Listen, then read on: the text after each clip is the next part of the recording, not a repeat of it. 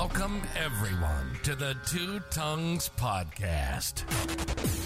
Consider this your invitation to join Kyle and Chris on a journey through our minds. Where we explore the questions that have fascinated us for as long as we can remember. Could anarchy actually work? Does God exist? And just how did the cosmos get here anyway? Let me be the Virgil to your Dante, the Sacagawea to your Lewis and Clark. Let's take the guided tour through the dark chambers of our unconscious, seeking answers to the most important and unsettled questions of our shared existence. Ready or not, here we go.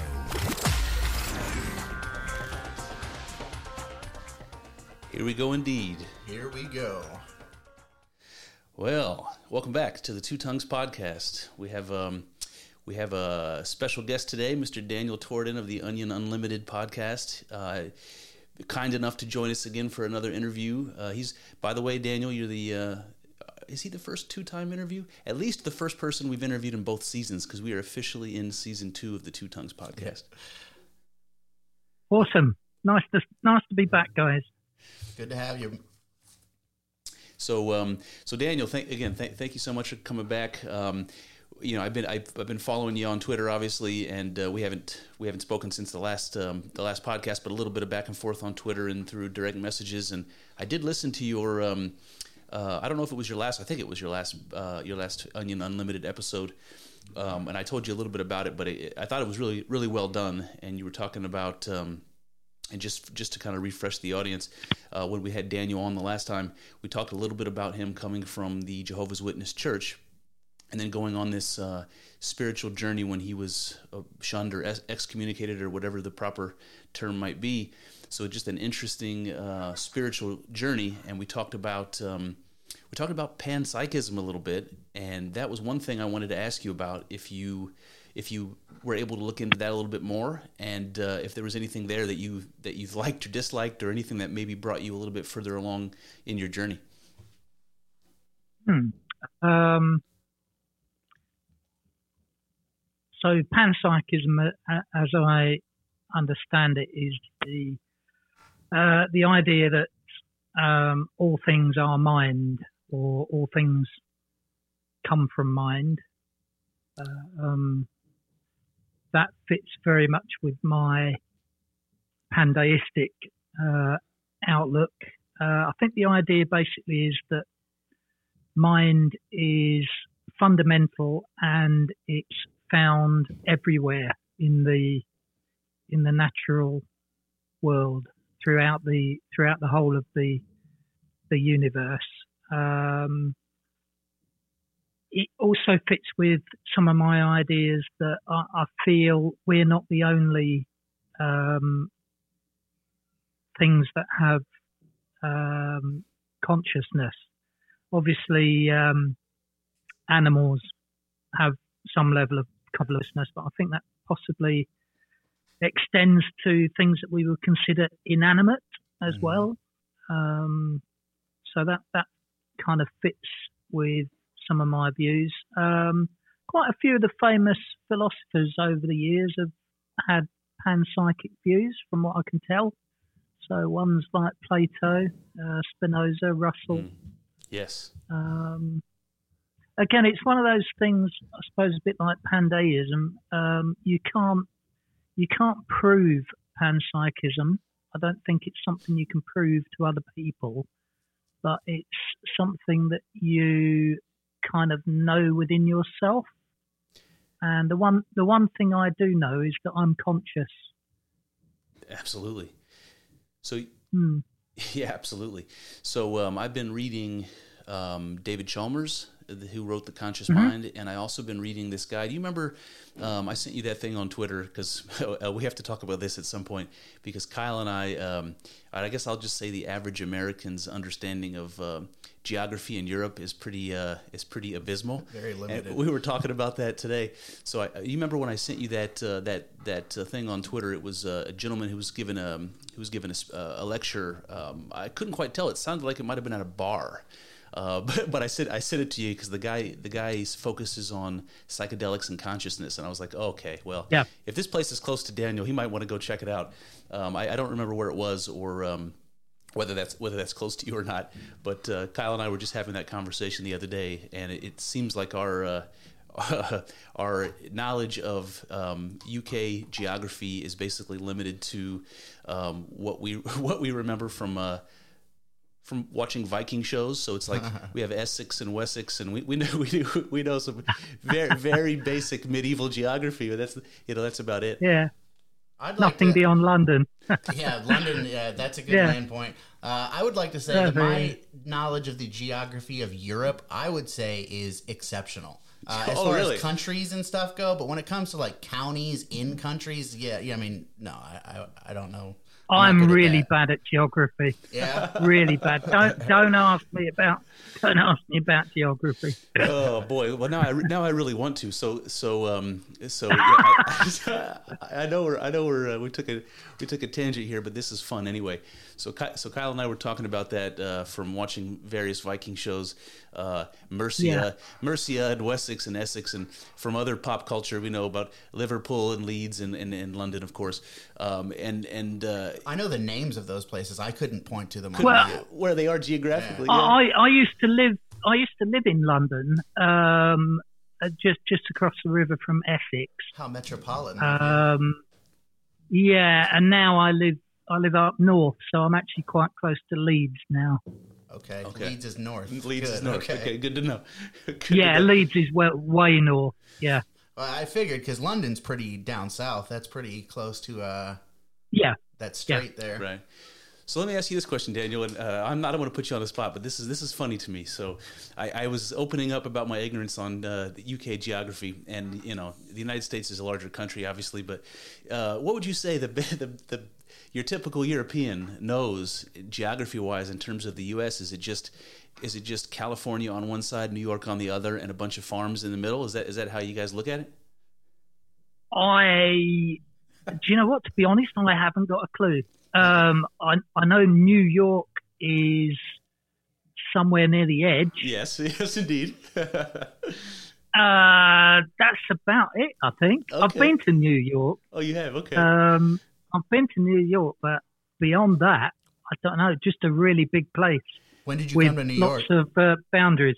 Uh, I went to New York in 2015. Oh, Okay, Not too long ago. Yeah.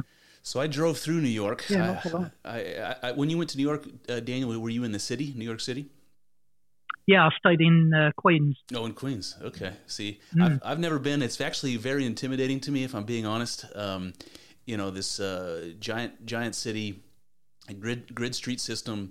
Um, you don't know. You, Right. don't, you don't know what's danger, where's dangerous. You don't. You don't. In there's so much about the culture, even in New York, that you have to know. Um, and, and you don't know unless you live there. So it's just intimi- Yeah, it's I think- intimidating. I I felt I actually felt quite comfortable. I think because um, I was from uh, I spent most of my time down in London uh, growing up, Sure. and that that I mean it's not as big as New York, but I found it a very similar similar kind of atmosphere. Interesting. I have no yeah. desire to go to New York, like big city. uh, Although I would like to go to London, but just in general, big city type of stuff is not for me. Hmm. Not my No. bag of. Yeah. Yep.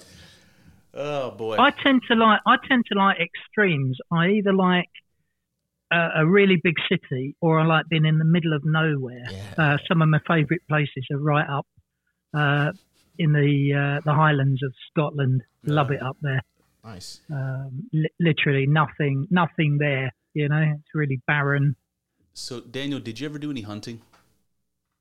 No, Okay, so uh, I know guns gu- guns aren't as obviously obviously as available there, but No. uh, here here it's obviously not, you know it's not uncommon.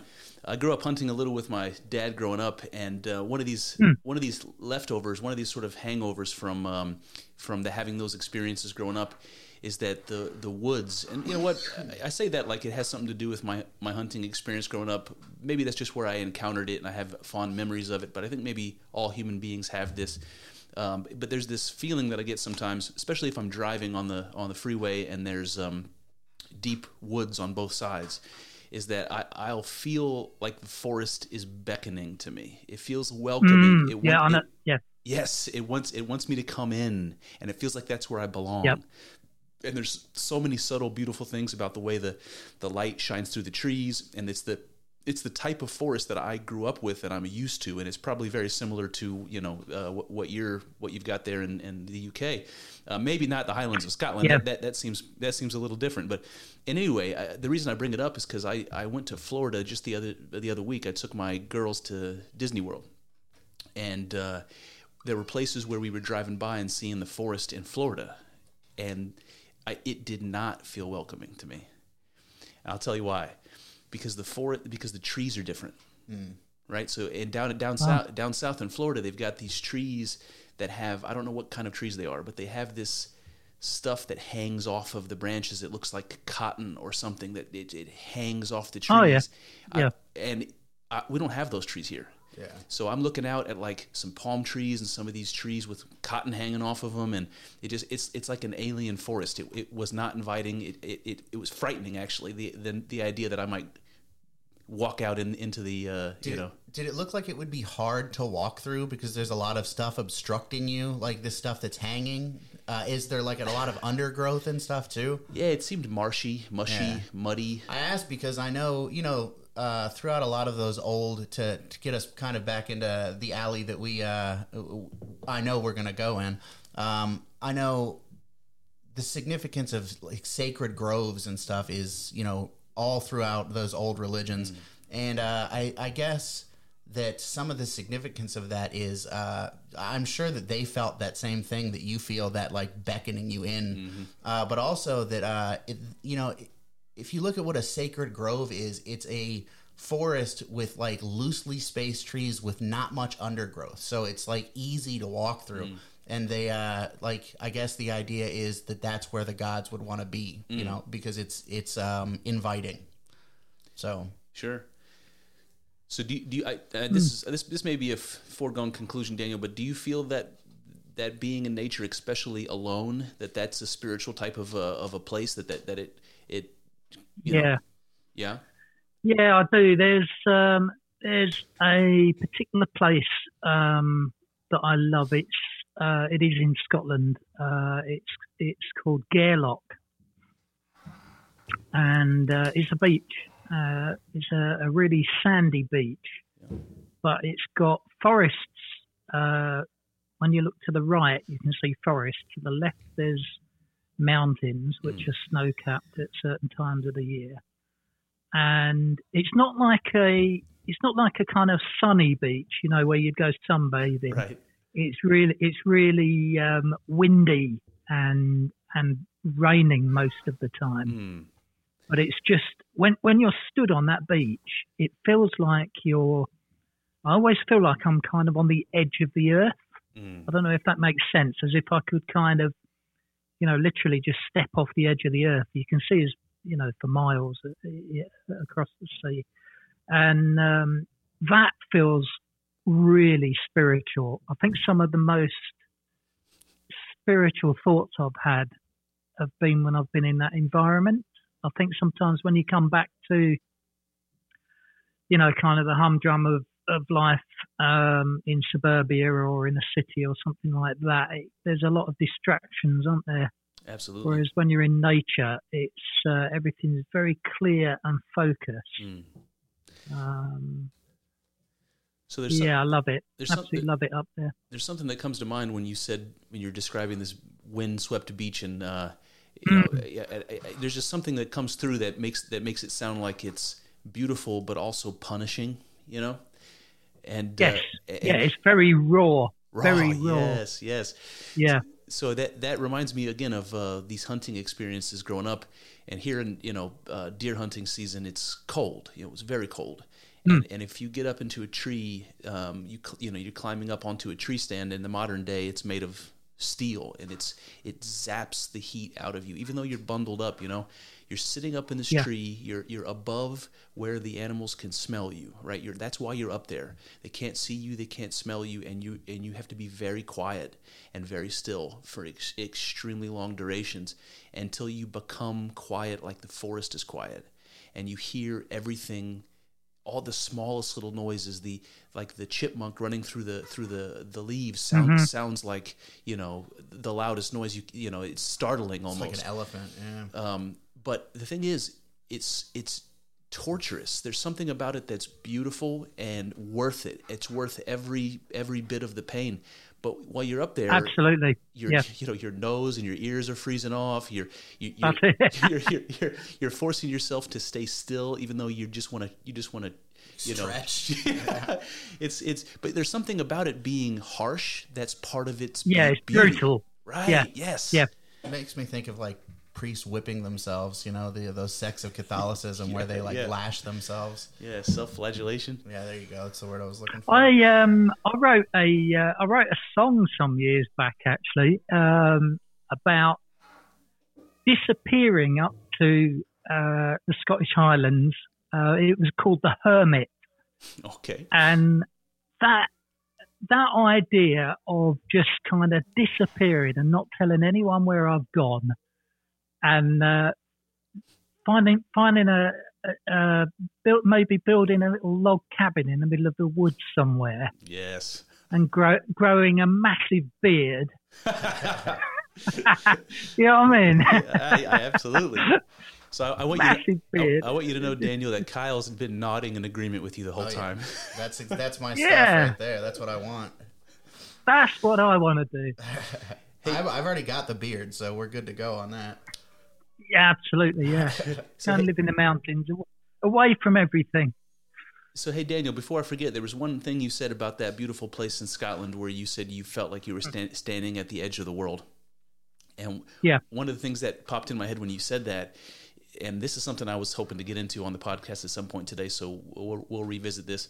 You know how last time we talked, uh, we brought up this psychedelic mystic experience, and um, that's what came to mind. So when you when you said that you feel you felt like sometimes you were you were standing on the edge of the world, it makes me think Yeah. of it makes me think of there being two realms: one in which you're firmly on your feet, sta- Oh. standing on the beach, and one that's one step over, where you have no foundations and you're in some new place. And that is an analogy. Go ahead. It, yes, no, uh, uh, it fe- feels like um, when you're there, it's really hard to put into words, but it almost feels like you're standing before some kind of portal Yes. where if, if you were to be able to kind of walk through it, you'd you'd kind of end up in, in some kind of spiritual dimension somewhere. It's almost it's almost like it's it's it feels like um, a spirit spirit dimension is, is kind of butting up to Mm. the, the, the physical world. So, do you see why I related that to a psychedelic mystic experience? Because that's what Mm, that's what you just, absolutely. that's what you just described. You, Yeah. you you butt right up to that spirit realm, and if you take that leap over, if you ingest that chemical, Yeah. if you take sufficient quantities, you do find yourself in another another place. And, and Yep. I think that there's a connection there that I don't I don't think you need to have psychedelic experience to have that experience, but I, it's a quick gateway to having it. There are other ways to have it, and, and you you know it sounds like you were sort of tasting it. You know, you you, you had a you had an, an inclination of it while you were standing there. I think there are. I think there's um, obviously there's the psychedelic way, uh, but I think there's there's nature. I think is a good way. I think creativity is another way. Um, when I'm creating things, music, poetry, that kind of thing, I get into a. It's almost like a mystical kind of flow that I get into, as if I'm connecting to something beyond that you know the ideas are not coming from me or maybe they are coming from me but they're coming from a, from another dimension The muses. uh, and also dreams i think dreams is is uh, dreams is another another world um, oh, we I want to talk to about dreams. I want to talk Mm, about yeah. dreams. Um, sorry, I, Daniel. I really feel like I, I interrupted your flow there. What were you saying? no no that was it that, Okay. that was it i think those those sort of three areas you know the um, nature creativity and uh, the dream world i think they are alternatives to touching on another dimension. The the same as you would get maybe through uh, psychedelics or meditation. So There's various different routes. another one that I am curious about, um, and once you know what it is, you'll understand why. Um, it's uh, something that I, I know Aleister Crowley was big on this. It's sex, like orgasm, that climax. Uh, the uh, can you see how there would be some kind of um, Well, well, tantra comes to mind, and that's Yeah. that's deeply part of Hinduism. So, but you know, be, coming from a conservative Christian background, it's not the first thing that comes to my mind. Oh no, not not me either. But um, having been exposed to, like I said, I, you know, I was looking into Aleister Crowley, and I know that. I mean, don't get me wrong. I think that Crowley was kind of crazy, to be honest with you. But um, I do think that's interesting because there is some kind of like euphoria. I mean, obviously, there's like a euphoria that comes with that. Um, I just think that's uh, uh, interesting. A, a little explored option. Has your Daniel? I was wa- uh, I was um, I was listening to a or watching a YouTube video the other day. I can't remember the name of the girl.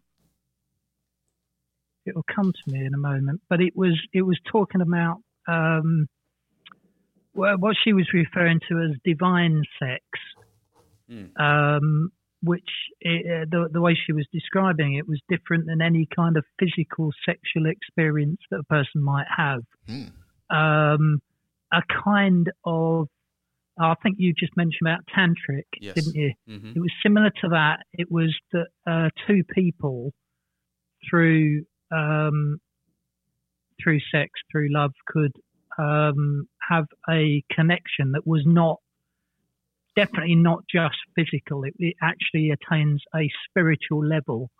Yeah. Um, That reminds me I of like the understand what you poems mean of by that. Rumi. Yeah, Mhm. he, he wrote a lot of that. The mystic uh, Muslim poet. He he wrote a lot about that kind of stuff. That kind of uh, ascension through love. Yeah. Well, if you I think there's I think there's something there's something with all of those things that have. I, I think it would be interesting to rig your rig your brain up to a uh, up to a machine and see what effects uh, you know nature, creativity, um, sexual experience, uh, psychedelics, um, whatever the other ones was I mentioned. if you were to uh, I wonder whether there's any kind of um, similar brain patterns with it. That's a that's a good question. It is. Well, you know what comes what comes to my mind is Kyle and I have talked about this before, but with with the uh, mystic experience, one of the most common themes that goes along with it is that oneness, and that's something that Yes. that's Yeah. something, that's something we talk about with sex all the time. We we, you know we refer to it as the, the beast with two backs or be, becoming one. You know, like in the marriage ceremony. Um, with you know, in the right type of sexual experience, you absolutely lose yourself in in that experience to become one in, in a in a in a very real way. And there's something about that is connected to the exper- the similar experience that you might have in like a, a hmm. like a concert. You know, you're at a concert and you kind of become one with the crowd and with the music. It has the ability to diminish your sense of self, it, to, to diminish your ego to, to a certain degree. I think that, that that's a similar mm. experience to what's possible Yeah. through sex. But I also think that that oneness, that experience of oneness, is central to the spiritual experience in general. So it, it, it's like a fractal way of experiencing the oneness of God. You experience it through different avenues. And the flow state, Daniel, that you brought up, I think is related. I, I think there's something about feeling like you become one with, with your lover or feeling like you become one with a crowd, like at a, like at a football game. One with say nature. one with nature yes yes but, but but also there's something connected to that i think uh, that i explain a little differently like in the mystic experience it's it's oh boy it's difficult to put into words it's like there's there's one experience that's be, that's an experience of merging yourself with somebody else and there's another experience that's getting rid of yourself it's becoming nothing it's not becoming one with someone else Yeah. it's becoming nothing Yeah. um, so you know, I'm starting to get hippy dippy, and it's it's very hard to describe. So I don't know, I don't want to ramble on, but but I think that that flow state is one of those. You know, it's like if you're if you're being artistic and you're writing poetry, and then you snap back back into reality. You didn't realize where exactly along the way you disappeared, but at some point you were you were a flow of words from your psyche onto this oh page. yeah when, when you're writing music or poetry um, it, it's, it's a funny thing i, I find um, well I, I, wrote a, I wrote an, a, a, poem about it actually called discoveries Mm. um, and it, it went along the lines of um, the purest songs are not composed but are discovered Mm. uh, lying dormant in the sands of time. They wait patiently for us to unearth them. Um, we are uh, the privileged discoverers, something like that. I love it. Um, I think it was was it Michelangelo yes, yes. said something about um, statues, didn't he? The mar- Yes. the statue is already in the marble. Yes, he said that about David. You've I, just got to I was gonna I was gonna bring that up. Yes, yes, he did. Well, yeah, yeah. That that idea that um, when when you're in that creative state of flow, it, it goes beyond you as a person. It, it is literally like the the poetry or the music or the you know the statue, the sculpture, whatever already exists, and you're you're just discovering it. Let me ask you a question about this. Do you think it's fair to say that when you get into that inspired state of mind and you're Mhm. you're you're creating this art and you kind of lose track of the fact that you're doing it, do, would you say that it's fair that it would be fair to describe? Oh, I'm losing my thread here. Hold on. Oh boy, I knew this was going to happen. Um, oh, um, oh, I know what I was. I know. Do you think it would be fair to say that you become the experience of of doing the art? So it's like you stop becoming Daniel doing the art, and it, for a moment you become the experience. You're one with the experience. Does that ring true to you? Yes. Okay. Yeah, abs- absolutely. Yeah, it it almost feels like um, to me it feels like you're channeling something, Mm. so that you. Um, it's quite a. I think it's quite a humbling experience actually. In at the end of it, you don't, or I don't. I don't tend to think, oh wow, I've just written a a, a, a great song or a po- poem or something like that it's more of a humbling experience where I kind of feel uh, privileged to have been shown it from from somewhere. Mm. I I don't know where it comes from. I think you'll, you'll hear a lot of artists say that they don't know where it comes from. It just kind of comes to them. I mean, you've got um, Paul McCartney. Um, yesterday came to him in a dream Mm. he wrote it when he woke up next morning Wow. yesterday it was it was already written um, so much so that he actually thought it was uh, an existing song. Whoa. I didn't know he spent several days saying to people have you ever heard this song? And they said no and then he realized it was it was something that had had come to him. It's, uh, it's a humbling experience i think. Yeah, it's an and it's one that it's one that when when you're in a state of flow and it's coming from wherever these artistic things come from, some other dimension, um, it's um, it doesn't actually take much effort. Hmm. I think that I think that's notable. The times where I've sat down and thought I'm going to write a song. And I've really thought hard about it and tried to piece it together. It's been a painful process yes. that has ta it's been forcing it. Whereas other times I've just kind of sat down and within ten minutes it's happened, So can, and it's like, wow, can, can where I, did where did that come from? can I ask you just along those same lines? Have you ever been in a position where you were, where it was easy, and then you started to o- overthink it, and then it became hard? Oh yeah, yeah, absolutely. So the, the, I've done that a few times.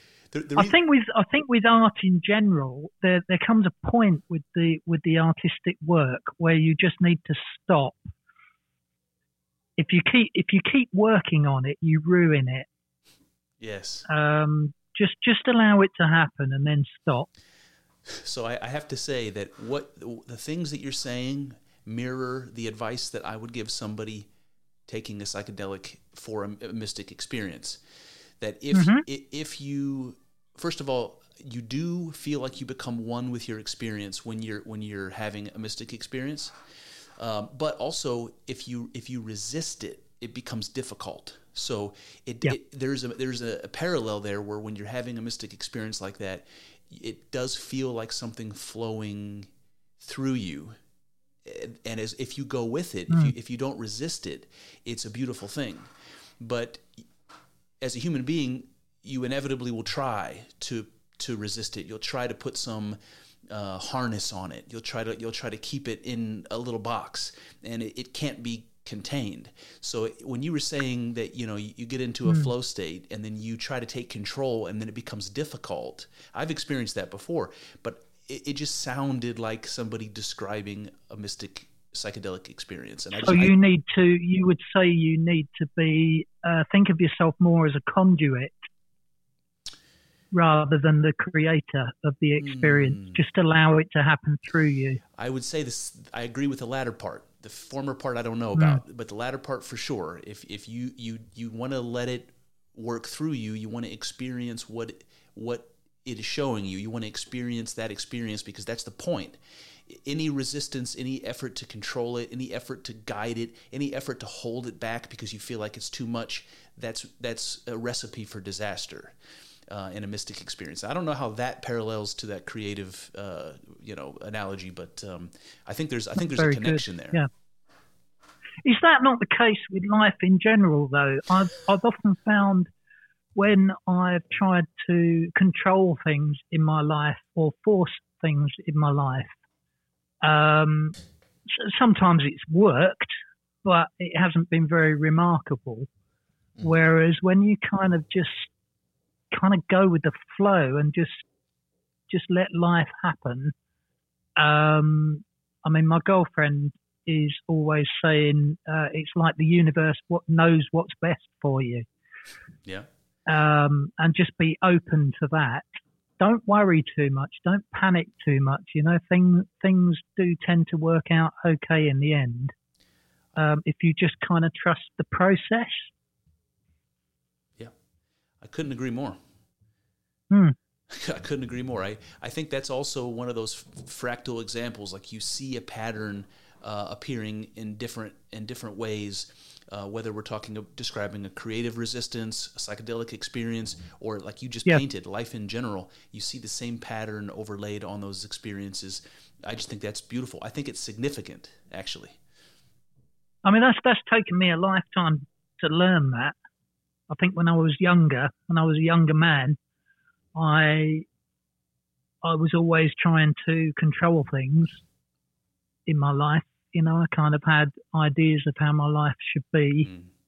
Mm. Um, I'm not saying that goals goals are necessarily a bad thing. You know, they can be good, can't they? Set a goal and so on, but be prepared.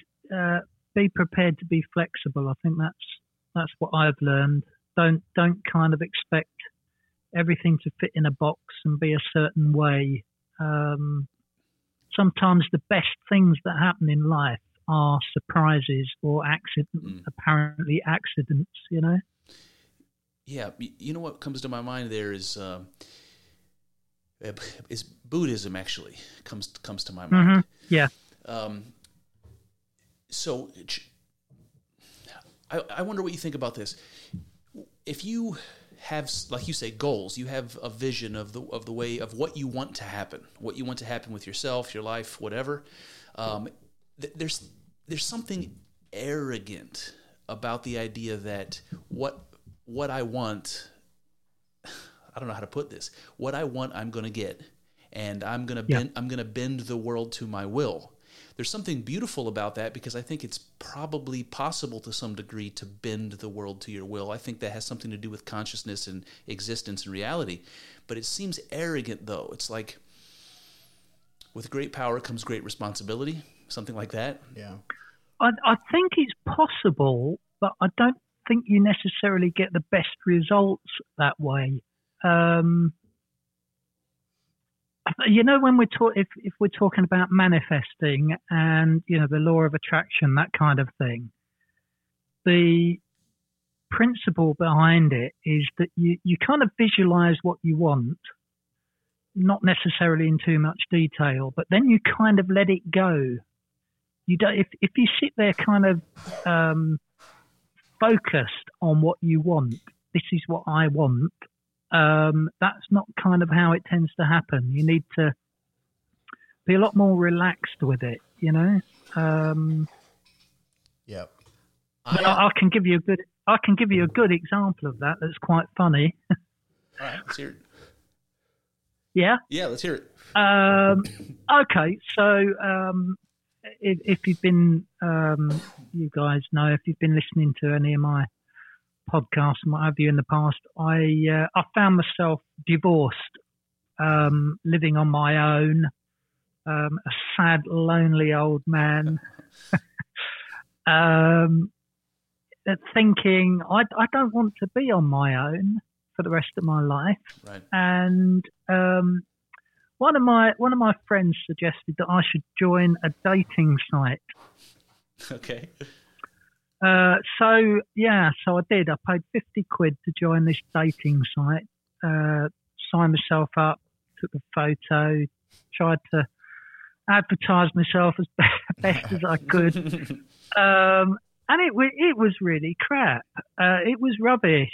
It was um, uh, the, for me. It was rubbish. I, I was kind of looking at the people on there, and it just felt so shallow. Mm. You know, um, mo- most most of them were sort of more interested in the kind of physical appearance of a person or Yep. there didn't you know didn't seem to be much in the way of uh, spiritual intellect or um, you know emotional connection. It was just you know looking for the person that looked right. Right. I lasted about I think I don't know I was I was probably on it for about a week and I just thought this is rubbish. Mm. Yeah.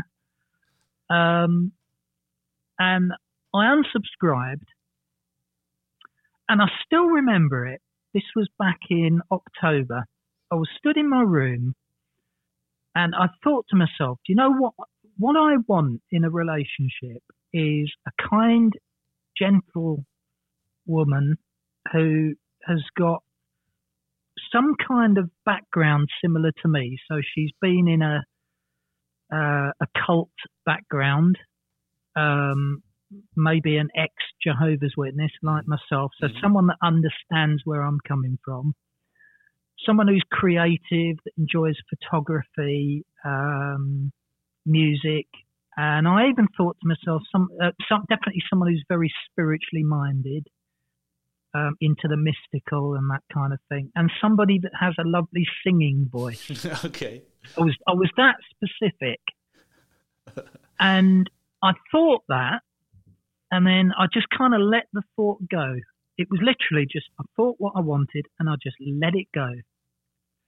And I kid you not, guys, within 15 minutes, my Twitter uh, direct message lit up, Mm.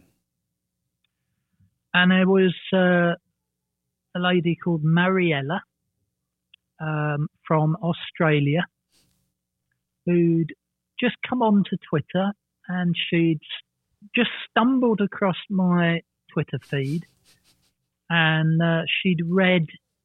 Um, I, I had kind of a profile that I was creative and spiritual and, um, you know, was a pandeist and uh, ex Jehovah's Witness. And she was exactly the same as me from Oh, those perspectives. Yeah, and Really? she dropped she dropped a DM into my box that said, "It's almost like you're in my mind." It's And- crazy. It pinged it pinged up. This was literally within about 15 minutes, October the 16th last year, and I got the message, and I it was weird. It was like I instantly knew, and I replied, uh, "Yep," and we got chatting, and I was literally sat. I was stood there in my room thinking, "What the hell has just happened?"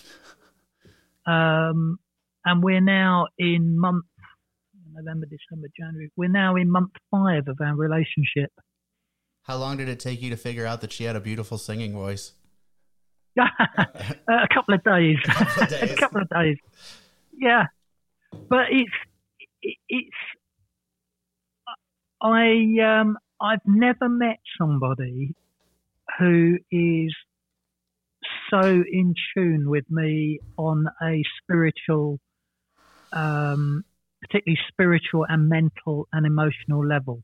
We've not met yet. She lives in uh, Australia. Mhm. Um, at some point this year, I'm going to go over and meet her. But um, just from us, uh, even though we're nine and a half thousand miles apart from each other, there is a very, very um, real connection. Um, That's beautiful. it's like it's like she's in the room with me. That's How how do you explain that? I don't know. Yeah, well, that's it's funny you asked that because that when you were ta- telling that story, that story seems like magic to me. You know, that seems like um It, it is. like you yeah, like you summoned her. You know what I mean? Uh, almost like you rubbed a That lamp is and wished that is for her. exactly how it felt. Yeah. Exactly how it felt, Kyle.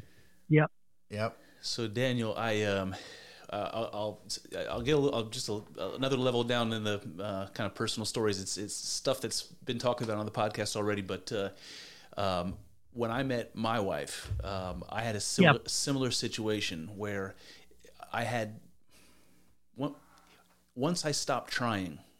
Uh, that's when all of that sort of happened. It was when I, I- when I was no longer so invested in any outcome that whatever was necessary i- to to change to be successful that was it. And i and i can't exactly explain it but it, that rings very true to what happened with me.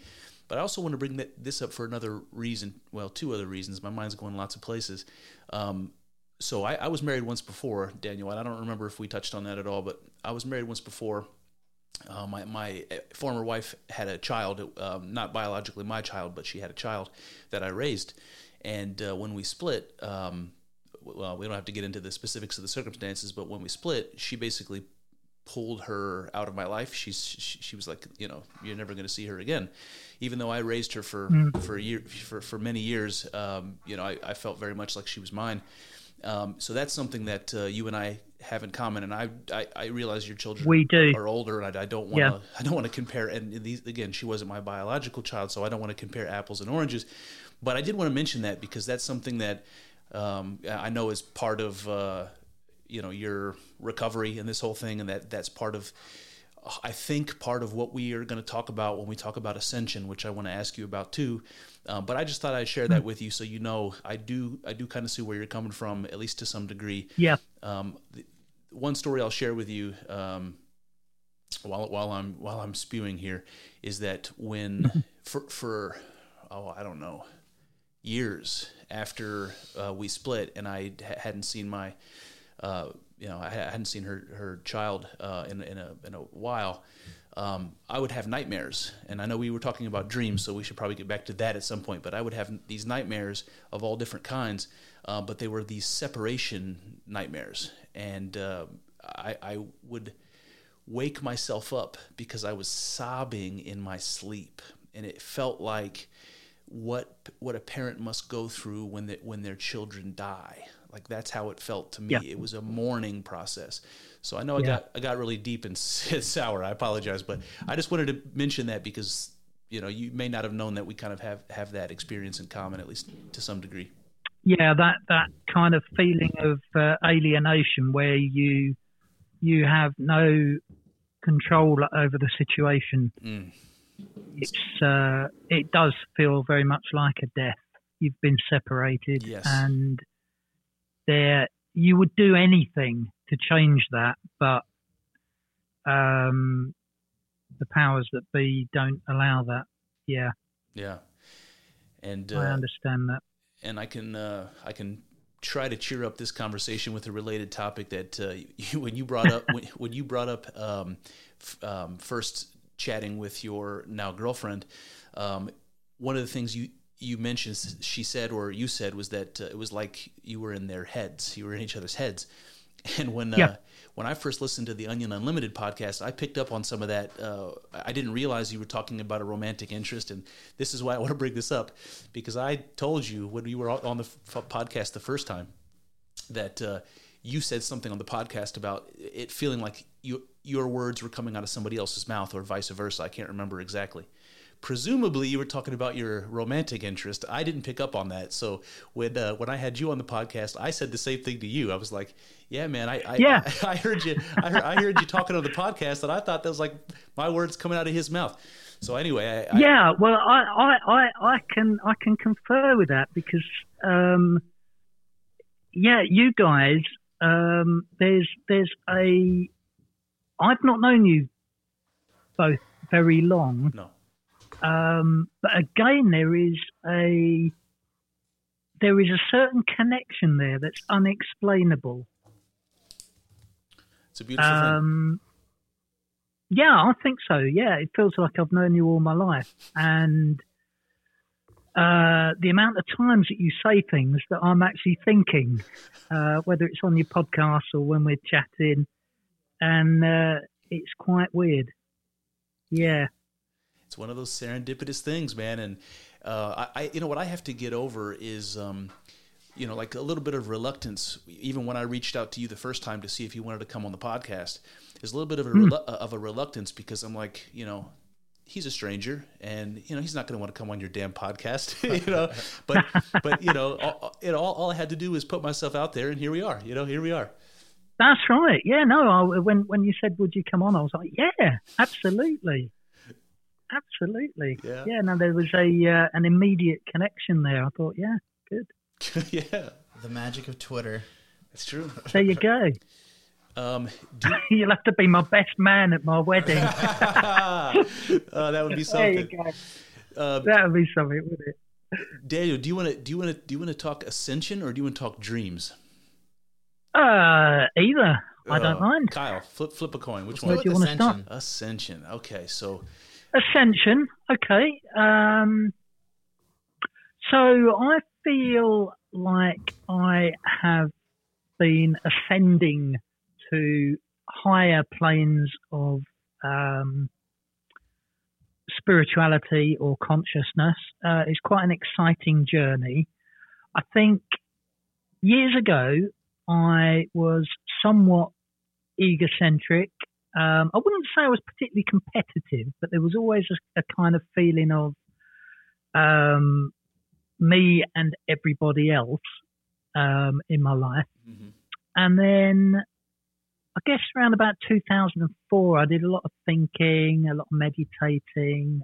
Um, I actually did a life coaching course, which, uh, as part of the uh, coursework, you had to be quite brutal with yourself in terms of your personality traits and that kind of thing. Mm. Um, and around about that time, I kind of started wake. I'd say I, it was like a waking up experience, coming out of a a kind of fog, and it was it felt kind of a move from the physical to the spiritual. Now, I'd always thought of myself as spiritual because I was religious, Mhm. very religious as a Jehovah's Witness. You know, I used to read my Bible and I used to go to church, Kingdom Hall. Right. Um, I used to do all the things that you were expected of you as a Jehovah's Witness, but I wouldn't say up to that point I was particularly spiritual. I was religious, but not spiritual. Um, I kind of went from that point to there was a period of time where I was actually put out of the church because I questioned some of the uh, doctrines Mm. that I, I didn't think were correct, and I got expelled, excommunicated, uh, excommunicate, uh, disfellowship Mm. they call it in the Jehovah's Witness Church, and I was out for three years, and I think those three years were the most spiritual time of my life. I spent a lot of those three years up in Scotland, um, up in the Highlands. I did a lot of writing, uh, songwriting, poetry. I did a lot of um, I spoke to a lot of other people that were spiritually minded that weren't Jehovah's Witnesses. Mhm. And then I did a stupid thing in 2009 uh, for the sake of my family, because as a uh, as a disfellowship Jehovah's Witness, I was being shunned by my family as an apostate. Mm. Um, I capitulated and went back to the religion and basically said, uh, "I'd like to come back. I'll keep my mouth shut. I won't discuss any of the things that I'm not, you know, that I don't believe. Uh, I'll be a good boy." Mm. um, and they let me back in. And I can almost say that overnight my spirituality felt like it evaporated. Mm. And I spent the next 10 years jumping through hoops religiously, you know, kind of attending the church services, um, preaching to other people, the doctrines, etc., and generally feeling quite conflicted. Um, in my heart, I kind of knew, hmm, you know, I don't believe this. I don't believe this is truth. Um, so again, I kind of got very religious, but there was something missing. Now, due to actions on my part in 2019, my uh, my marriage ended. Um, I wasn't happy in my marriage, and uh, one thing led to another, and my marriage ended. I was divorced. I was kicked out of the church again. And almost instantaneously after leaving the church and losing everything, I think this is important the loss of everything I had in terms of my home, my family, my relationships, my friends, my religion, everything. I lost it all overnight uh, because everything was connected. Right. Um, I suddenly felt very spiritual again.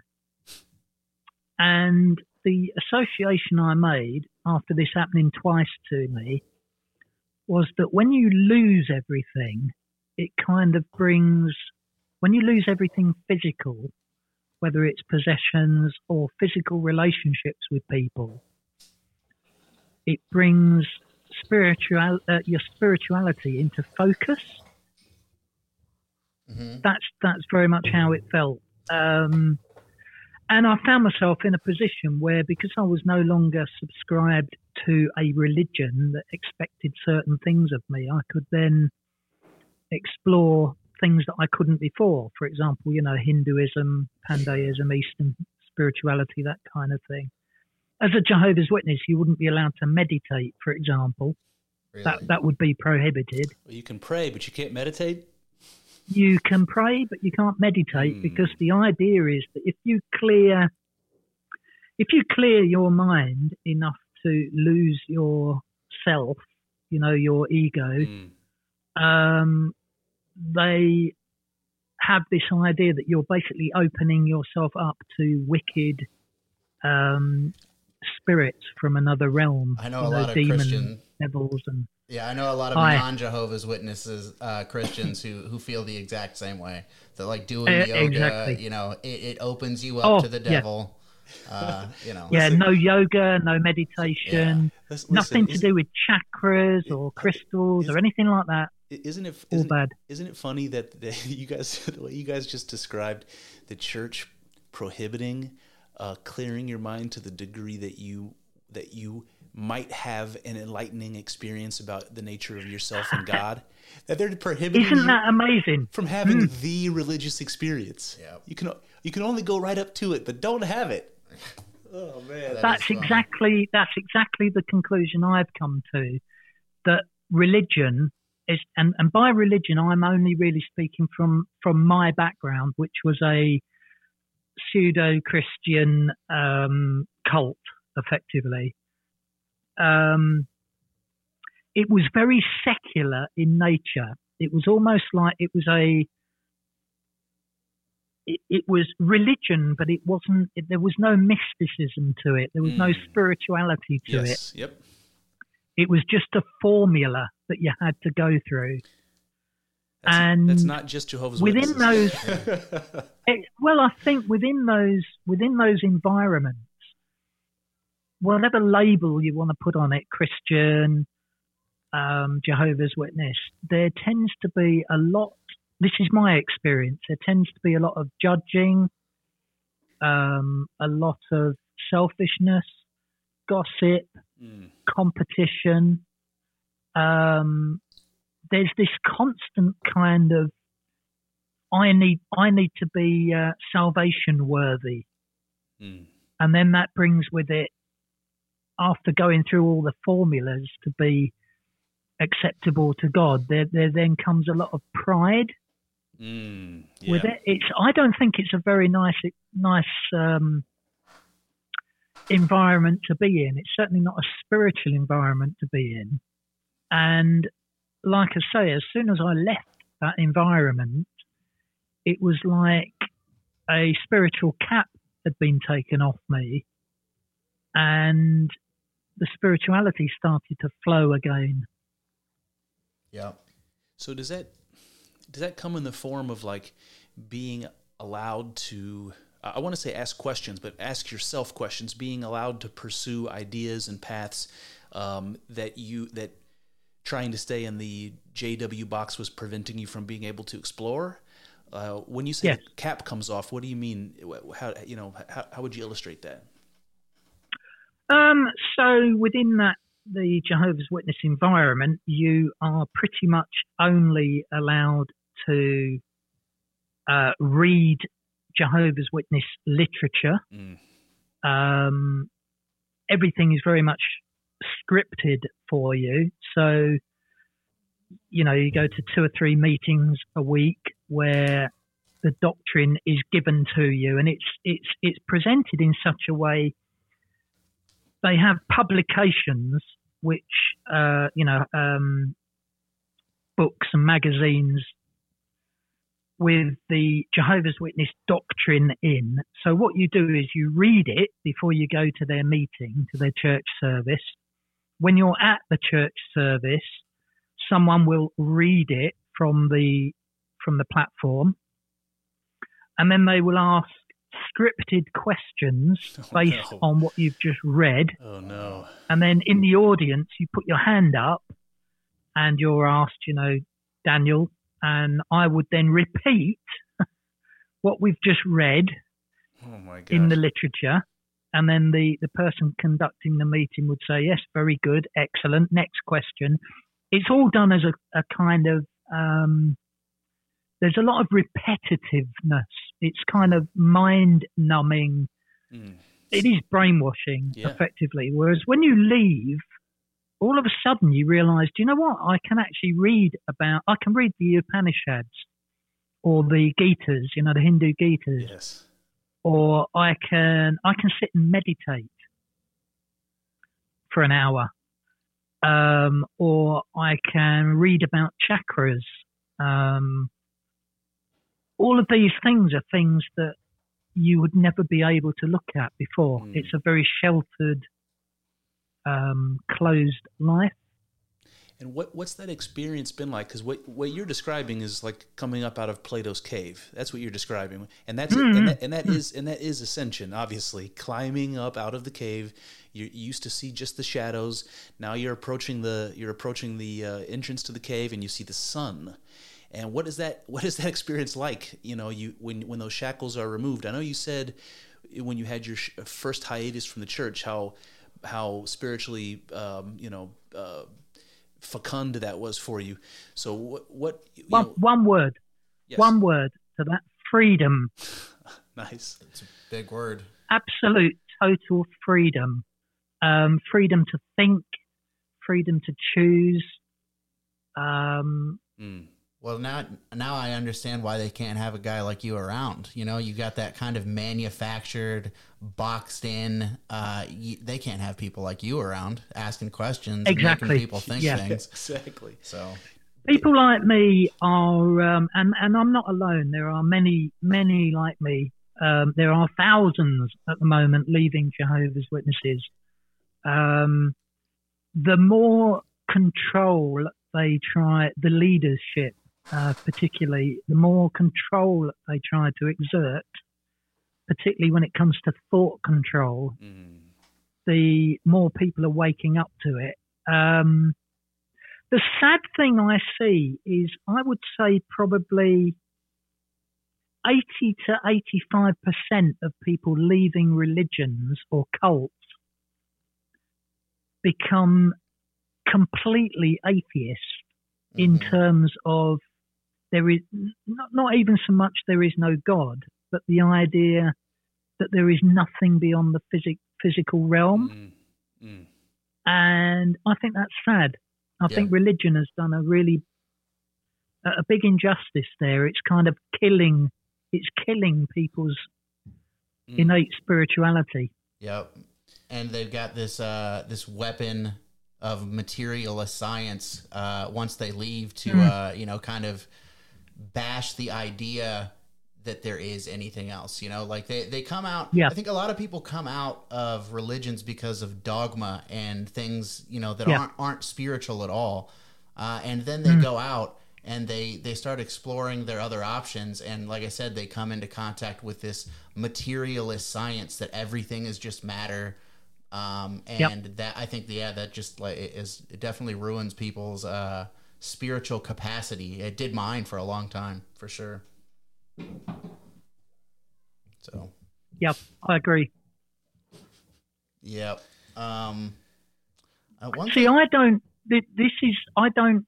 Um, I, I don't think I'm going to become a Hindu by any means. Um, but when I look at Hinduism and Buddhism, Eastern spirituality in general, it doesn't feel to me like religion. It's the funny thing, Hinduism doesn't seem so much a religion, more of a philosophy to me. So I Whereas Western so called spirituality are very much religions. Mm. I want. I don't know if that. I, I, I definitely want to talk about that because I want to get into Hinduism. The the thing that comes to my mind, Hmm. the thing that comes to my mind is I just I'm just getting these images that religion takes something that we would call spirituality that that you maybe you might call it something like shamanism or something like what Kyle was describing when he was talking about the sacred groves or so, something Hmm. something like uh, Stonehenge man I would love to see Stonehenge Daniel have you seen Stonehenge I haven't, and Oh. it's so close to me. I, I need to. I need to go. um, I, I, I, I think that there's something real about having a connection with nature and a connection with your own consciousness through the experience of nature. There's something real, li- like the mystic experience, that's possible that that we would call something like spirituality, and it gets turned into something called religion. And it's like religion and spirituality are associated terms, but they're completely different things. And They are and- completely different. and there are religions that haven't gone so far astray, that are a little bit closer to the idea, to the truth um, of, of, of spirituality, and Hinduism is one of them, especially think so. Vedanta Hinduism. Um, but but re- really quickly, Daniel, I, I want to ask you a question before we get off because this is uh, keeps popping in my head. Somebody like you, having mm-hmm. expe- having experienced the coming and going from Jehovah's Witnesses and seeing, you know, the cult for what it is, and also recognizing the the brainwashing element. Do you do you are you more sensitive to the propaganda and political ideology you know because because it comes from the religious realm but it also comes from the political realm are you more sensitive to the bullshit and the propaganda and the brainwashing that the political brainwashing Yeah. that's going on Absolutely. okay Absolutely. Yeah. I think I think when you've been in that environment and you wake up, you you suddenly realise that the the world is full of people that want to control other people. And they all follow a very similar um, script. They generally speaking, they offer uh, first of all they create a problem um, whether that's uh, you're all going to go to hell or you're going to die at Armageddon or they create a problem and then they sell a solution, Mm-hmm. and half the time the problem doesn't even exist. Mm. It's not. It's not real. It's. Um, I think you see that in yeah in politics and religion. Um, You heard it here first, and even folks. in, even in even in commerce, I think you see it in how many different products are being produced for problems we never realized we had. you know, yeah. yeah. you need to buy this because oh yeah, I need that. You know, it's it's funny, Daniel, because I have a professional background in finance, you know, and uh, Uh-huh. and, and in economics, you know, um, uh, the the the phrase that you often hear is that you know if you want to start a business, all you have to do is recognize where there's an opportunity, wherever responsibility is being abdicated, that's an opportunity for a business, and um, and that and that makes perfect sense, but it doesn't take into consideration the point you just made that you can solve a problem or you can invent a problem and sell the solution. Which one is easier? You know, That is true. Option- absolutely. And I think as well, the um, a lot of times the problem that is invented is fear based. yes. um, they, they, you know, you, you are scared of losing out in some way, whether that's your life or your reputation or money or uh, whatever. They, they introduce a fear, which is very often an irrational fear, and then, uh, then sell you the solution. You know, if you Mm. come to our church or if you invest with us or Or if buy you this vote, product, or, if you you won't need to our, fear anymore. or if you vote for our party. Yes. vote for our party, you won't need to fear anymore. Everything will be fine. You know. Uh, boy. Yeah, the problem is when both I of the think, parties start um, saying the same think- things. I think um, sometimes I've I've kind of wished I hadn't had the background I've had uh, because it's been extremely painful exiting from it, and I've lost everything in terms of uh, particularly uh, friendships and my children is the biggest thing. Mm. Um, I have no contact with my children anymore. Um, my um, ex-wife, who's still a Jehovah's Witness, won't allow me to see them. Mm. In fact, she moved. She moved uh, house and um, took the children with her, and I've no idea where they live. Um, Unbelievable. and it all comes down to a difference in uh, beliefs because I no longer believe the same things as they, they do. I'm viewed as a danger. Um, Mm. I've wished I didn't have that background, but then at the same time, it has in some ways proved to be a blessing because I feel like I've kind of woken up to a lot of things, whereas before I was kind of walking around with a blindfold on. Right. Um, they say ignorance is bliss, don't they? They sure do. And they're not wrong. Yeah, they're not wrong. They're They're not not wrong. I've sometimes I've thought I'd like to go back to having never asked any questions or, you know, probed the edges of the uh, what seemed to be reality at the time. But I did, and I can't change that. No, I'm can't. where I am now. So you ate the apple. Yeah. yeah you ate the apple. yeah, Hey, yeah, um, very much so. so uh, let's circle back to Hinduism for a second because we were we were talking a little bit about Uh-huh. about it being maybe more palatable because it comes across as a, more of a philosophical doctrine than a religious doctrine, and I think by that you mean you know it's less of a you have to believe X, Y, and Z or else you know kind of a kind of a situation. Uh, what what was it about Hinduism that appealed to you? It, uh, what what was the first thing? I mean, that what sticks in your mind, or what, what was the what were the ideas that appealed to you about it? I, I want to get your uh, Okay. well, this, this this is this this is a tale that'll make you smile as well. I was so I was uh, a Jehovah's Witness at the time. This is going back a few years now. Jehovah's Witness, and I don't know if you've ever seen the. Um, have you seen those carts uh, like trolleys that they stand with, giving out literature? Uh, you, you you stand up on They them? go down to like the town. Uh, they go down to the town centre and they'll stand there with a. It's like a trolley with loads of books and Oh, magazines Oh, yeah, yeah, on it. course. Yeah, yes, Yeah. okay. Yeah, yeah. Yeah. So I used to do that um, every Tuesday. I used to spend eight hours standing in uh, Sheffield, one of the cities nearby. Um, pretty much no one was interested, um, but you know it was all part of my religion, so I did it. Um, a guy came up to me and he he was a Hindu. Uh, lovely guy. Got chatting with him and I was just fascinated by his outlook on things. He pointed to a tree and he said, That tree is God. yes. And then he point, pointed to a pigeon and he said, That pigeon is God. Yep. And then he pointed to me and he said, You are God Yes. and I am God. Yes.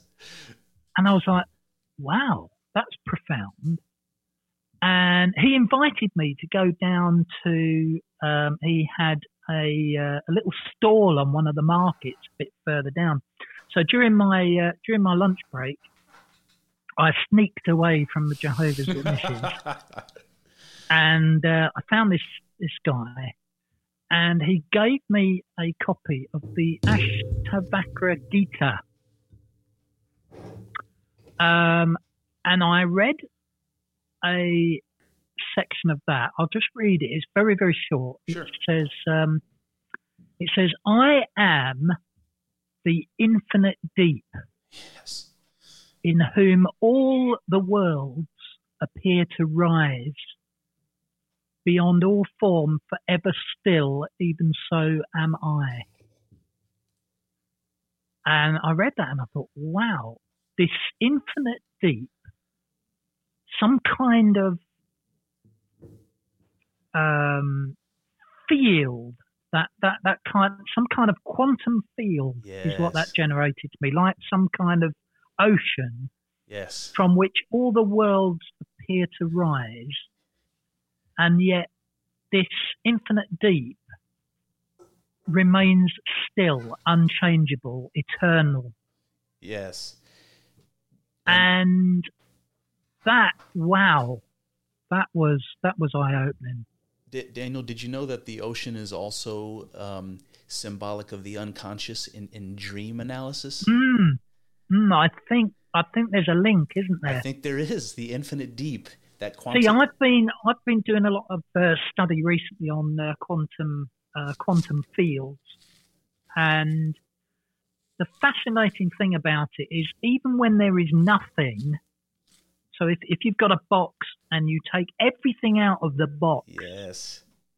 literally everything, all the air, um, you you still have what's known as a quantum field within that space. Um, as far as we know, it's it's most likely um, uncreated. It's it's eternal, Yes. and this field, like a a kind of wave, um, produces little packets of energy, which then kind of crash over each other and become particles of That's- matter. Is that vacuum energy, Daniel? So, pardon? is that is that what they call vacuum energy? Hmm. I think. So it- basically, if you've got if you've got nothing, something will always arise from that nothing. it's amazing. Um, and that just got me thinking that I, I mean I I can't prove this, but I suspect that that underlying field is probably what the Hindus were speaking of when they talked about the infinite deep from which all the worlds arise. I love it. Um, I think that that field is most likely conscious or, or has the ability to produce consciousness at least. And that is what I would think of as source from which everything comes. Speaking my language, Daniel. Um, this is why I say I don't, I don't, I don't think when you when you look at Hinduism. I mean, I'm I'm I'm only kind of very early uh, looking into Hinduism, but I don't think it's so much a religion as a philosophy, and I think it's very scientific. It fits. It fits with what we are starting to learn um, about the way that quantum physics works. And that makes you wonder how they could have articulated those things that they did. Mm, it does. I mean, that's completely baffling. When it takes quantum mechanics to make sense of the Upanishads, you have to ask yourself, what in the hell is going on? That's amazing. that's amazing. Yeah, it is, it is, isn't it? So see, I would call that true. I would call that true inspiration. Whoever whoever wrote that was connected to something greater than themselves. Mm. Um, Absolutely. So wh- while we're talking about the Upanishads, I have a couple that I can read to you, and we can talk about if you mm, want. please. Um, I, I, I, sent you a photo of the of the copy of the Upanishads that I have, and you were like, "Nope, you can't find it in the UK." Period. So I'm going to read to you uh, some of the ones that I first read that blew my mind. And while I'm doing this, I also want to mention there's another book. If you haven't read, you absolutely should uh, uh, immediately. It's called the Tao Te Ching. It's the holy the holy book of the Taoist uh, religion in China. Are you familiar with that one? I think I'm. I think I. I think I may have just downloaded that Okay. not so long back. You will. I'm reading a book at the moment called The Divine Matrix. So when I've finished reading that, I'll I'll probably move on to that. Okay, good. I, I want to ask you about the divine matrix also, uh, but uh, Okay. but yes, it's uh, one of those things. It's very easy to read. The passages are written in a very poetic way, and I, you, I think you will appreciate. And very similar. Many of the passages are very similar to the Upanishads. Um, but uh, but okay, all right. I'm going to read a couple of these for you, um, and I would love to be able to pronounce the. Uh, um, the, the the names of the Upanishads, but I'm not even going to try. So uh, I'll just I'll just preface this by saying the first thing I learned about um, Hindu beliefs that kind of struck me as powerful is an idea that's really not unfamiliar, and I don't know why it would have made such an impact on me. It's the idea that that there's a spiritual essence behind everything, and the spiritual essence behind you, your soul, um, is called At, is called Atman in in uh, Hinduism, and then the spirit, the the grander God version, the the thing behind the cosmos is something called Brahman. So you've got Atman and you've got Brahman. It's like the personal soul, the individual soul, and then the universal soul. And when you die, or when, when you're born, or when you die, you're basically being recycled. Your soul, your Atman goes in and out of Brahman, in and out of Brahman. It goes into Brahman and into the world, into Brahman, into the world, that sort of thing. Uh, so that's the idea of, of reincarnation, in, in, you know, in a nutshell.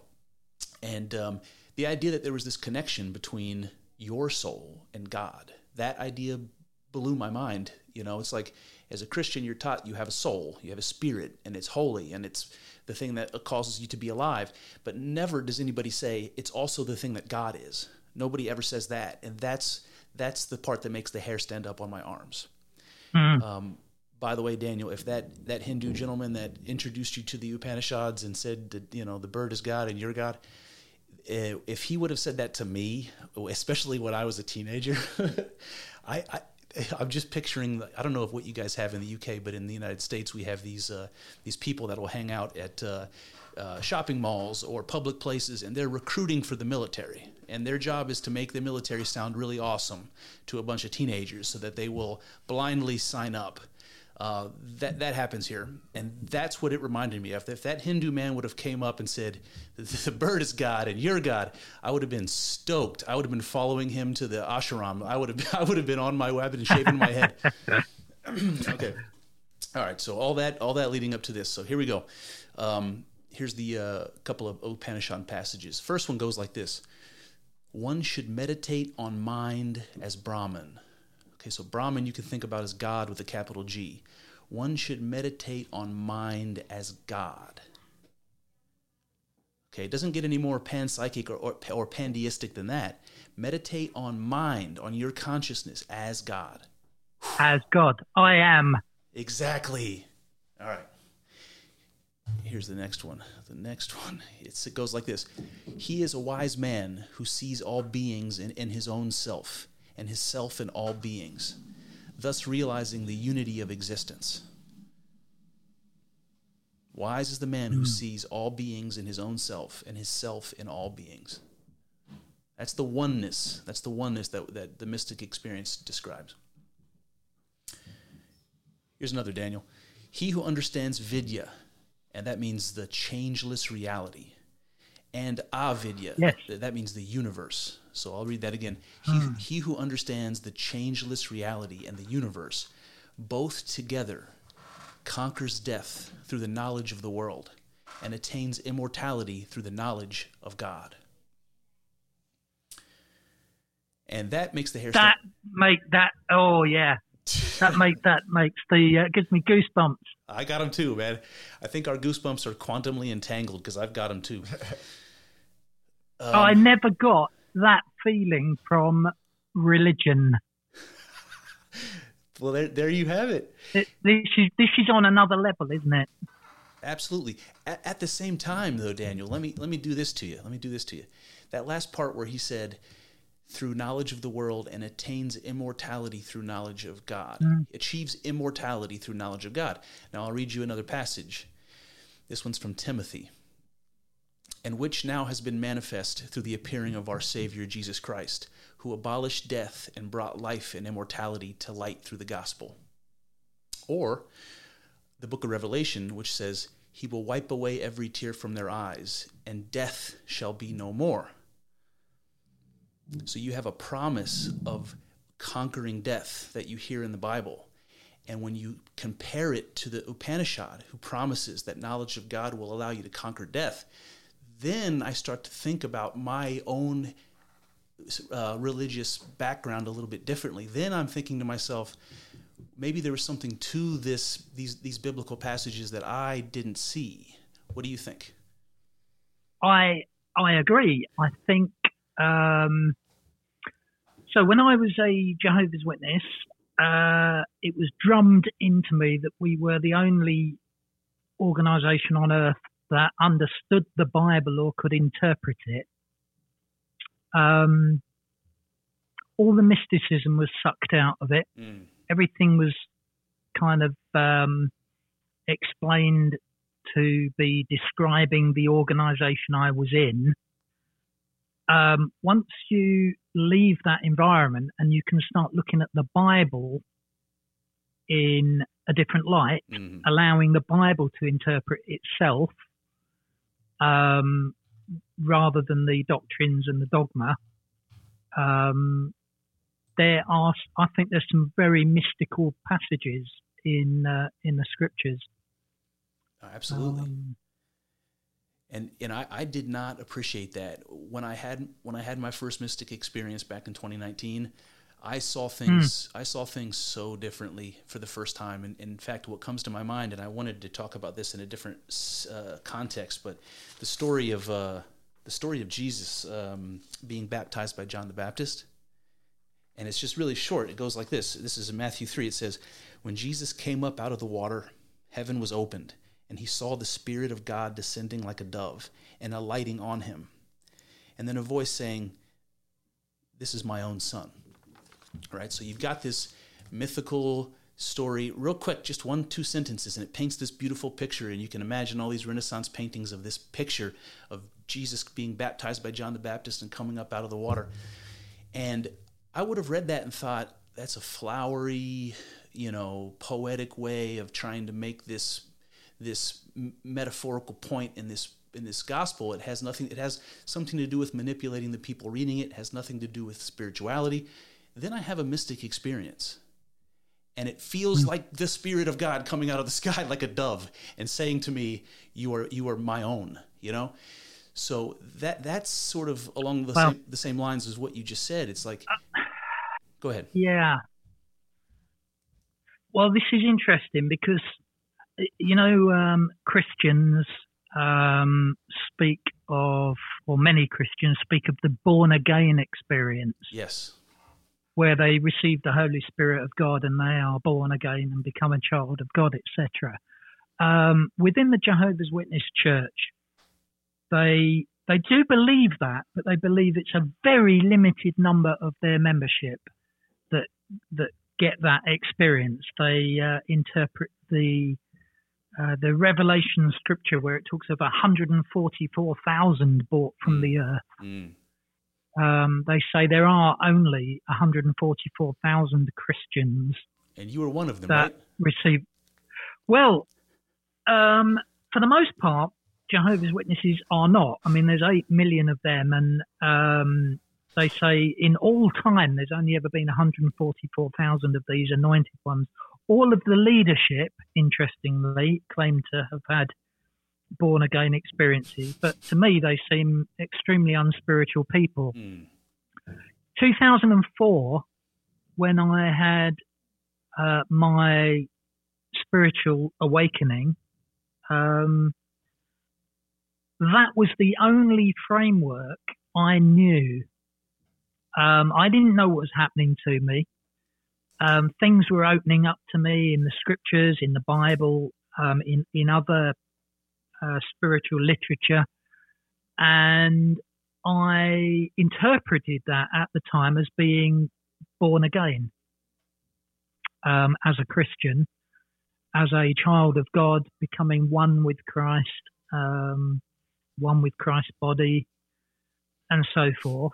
Um, and as a Jehovah's Witness, I pretty much lived my life believing that, um, which wasn't very popular because it kind of put you um, kind of in a very small, uh, almost elite Mm. group. Yeah. Um, you know, these anointed ones or born again ones were kind of to be looked up to as as kind of um, almost quite special. But I didn't really fit the fit the profile because I, on one hand I was saying I've had this spiritual experience and I think I'm born again and um, but then I was questioning all their doctrines and being a danger a danger to uh, their society. Mm. Um, I would say now it was a born again experience, very much so. It was a spiritual awakening, but I don't think it's limited to Christianity. Nope. Of course I not. think Christianity is just, if you really get the sense of Jesus and what he was on about, I, you know, the oneness, all his disciples being one and so forth, I think, I think that's one way to attain spiritual awakening, but it's available from so many other places as well. Agreed. I think the important So I don't, I don't view, I don't view it so narrowly now as purely a Christian experience. Yeah, that's uh, that's big. I think the important thing is that it's in there. You know, um, it's there for people to find. You know, people. Yeah. Um, not everyone's going to, um, but I think that there are a lot of Christians who they're they still have a lot of the dogma aspect of the religion, but I think that there are a lot of Christians who are really close to that, who kind of do, you know, understand. Like, um, you know, you were talking about how in the JW culture, uh, you know, you're not allowed to ask questions, you're not allowed to to do anything. Uh, my family has been a part of churches where, well, one church in particular, um, where you know me in the height of my atheist materialist uh you know whatever they were still happy to have me there um and you know i could i could challenge whatever i wanted to i mean you know i'm sure within, Within reason, reason. but i'm a pretty polite guy so i'm not going to go you know you know you know what I mean. I'm not going to go out of my way to be offensive to them if they're not being uh, inappropriate to me. Uh, but you know, they do. They're pretty open, um, and I, yeah, I don't know. I, I, w- I don't think that I would have thought that a few years ago. I just thought that it was all, it was all bullshit. It was all stupid, um, and you couldn't.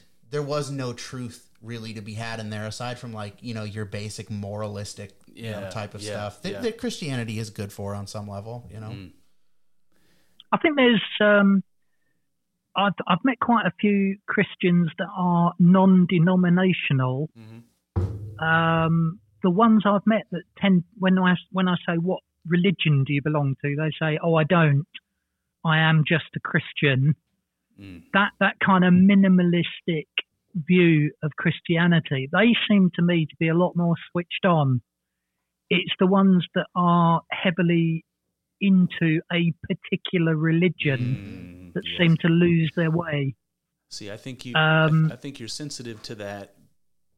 Mm. Um, I, I think that's related to that episode that, that of the Onion Unlimited podcast where you said, "Look, I'm I'm I'm not a Jehovah's Witness anymore, but but I'm also not an XJW. Don't put me in a don't put me in a in a group. yeah, don't put me in a box. That was a good one.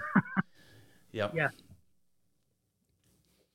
Um, So the thing is, well, the, the minute you introduce religion into the picture and a church, it comes with a lot of baggage, doesn't it, in terms of their particular interpretation of scripture or their particular rituals mhm. or their particular, um, you know, beliefs.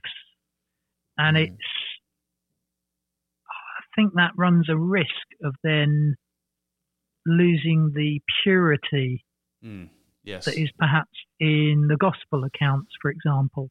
hmm Something I've said for a long time is that, I mean, it makes, I, I think even when I was at the height of my atheist period, I, the idea of people believing in God didn't really bother me that much. It's just like the more claims and like baggage you start putting on it, the less likely I am to believe. It's like you're being too specific. You're making way too many claims about this thing That's it. that when you Yeah. start when you talk to people who are like spiritual and you ask them a question they're like i don't know i have no idea you know it's like beyond me on some yeah, level That's more honest. That's Yeah. more honest. Yeah.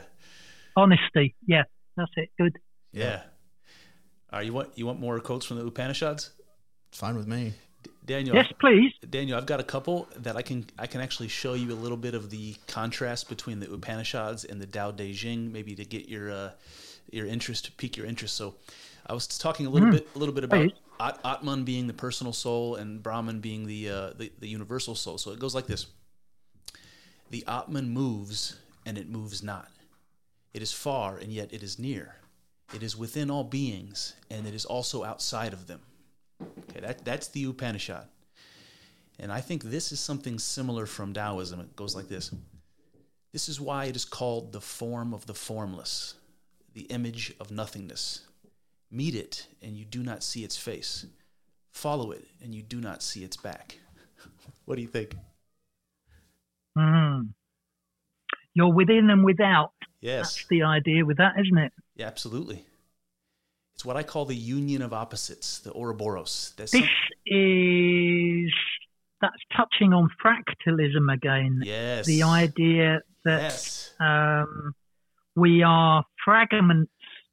We're, we're like fragmented instances of the whole. yes.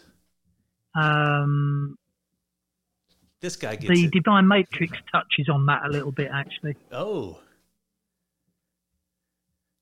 the divine matrix that's a who who wrote that book